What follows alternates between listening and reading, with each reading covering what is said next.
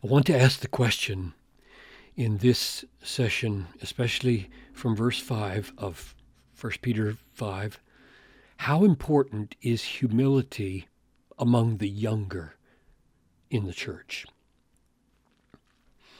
And to answer it, we'll look especially at this word likewise in verse 5 and this word clothing or clothe. Father, I pray that humility, which appears in this text to be of enormous importance for our present ministry and for our eternal well being. And so I pray that you would show us what it is to be humble and would you work humility in us by your Spirit through this word. I ask this for myself and for those who are with me now in Jesus' name. Amen. So let's put verse 5 in its context. He's talking to the elders or the shepherds. Shepherd the flock of God that is among you, exercising oversight, not not under compulsion, but willingly, as God would have you, not for shameful gain, but eagerly, not domineering over those in your charge, but being examples to the flock. And when the chief shepherd appears, you will receive the unfading crown of glory. Now, likewise, you who are younger, so he's talked about the elders, not it was it, they were mentioned up here in uh, in verse 1 and they're the same as the the shepherds likewise you who are younger be subject to the elders Clothe yourselves, all of you, with humility toward one another, for God opposes the proud, but gives grace to the humble. What does likewise mean? Likewise, you who are younger. I think if you look at what these shepherds are doing, they are serving the church, exercising oversight, willingly, eagerly, and by being examples. And in every case, they are renouncing a kind of role that would exalt themselves, especially this one being examples to the flock, not, not exalting yourself and domineering over the flock, but being examples, which means that in their ministry they are humbling themselves and they are, in a sense, being subject, not because of their office, not formally or officially subject, but by example, they're being subject to the needs of their church by getting down with them on the ground, as it were, and working at the ground level, being examples.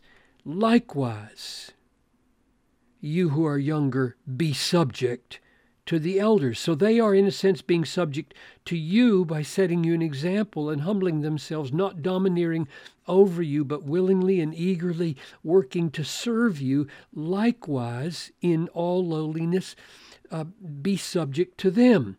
Now, confirming that is what comes next. Clothe yourselves, all of you, with humility. So humility is what's in this likewise, right? So be subject is a form of humility. Elders, you be humble in not domineering over the flock. And likewise, you younger ones, be subject, humble, like the elders are when they treat you this way. And here's another way to say it clothe yourselves all of you with humility. So the likewise here is likewise humble, likewise subjecting in the sense of serving, like the elders have done in setting a good example for the younger. Second question Why the imagery of clothing? Why clothing? Clothe yourselves, all of you, with humility. Seems to come out of nowhere. Now, I'm not sure. I, I don't think I can be dogmatic about this, but here's my suggestion clothing is probably one of the ways that all kinds of distinctions in the church could be seen high and low, rich and poor, um, master, slave, educated, uneducated. No, no doubt, in every culture, clothing, even if you don't intend it to, usually signifies something about your achievement or your well being or something. And Peter wants so much for the one unifying uniform, defining uniform to be humility. Clothe yourselves with humility. And, and I think, don't you agree that if, if we had the mindset that we want our church, as you look around the church, as you look around the church, what you see is people clothed in humility. And it it will work its way out in the way you dress, in the way you carry yourself, in the way you talk, in the way you treat people. And so let's let the the the defining uniform, outfit of the church be humility. And let's put that kind of premium on humility because, here's the third thing to see, because God opposes the proud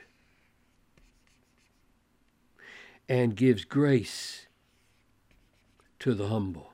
So fear God's opposition and desire God's grace.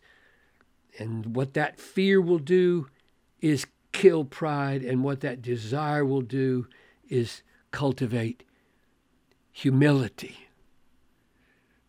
Now, we're going to come back in, in later sessions because lots more is said about humility in, in verses uh, 6 and 7.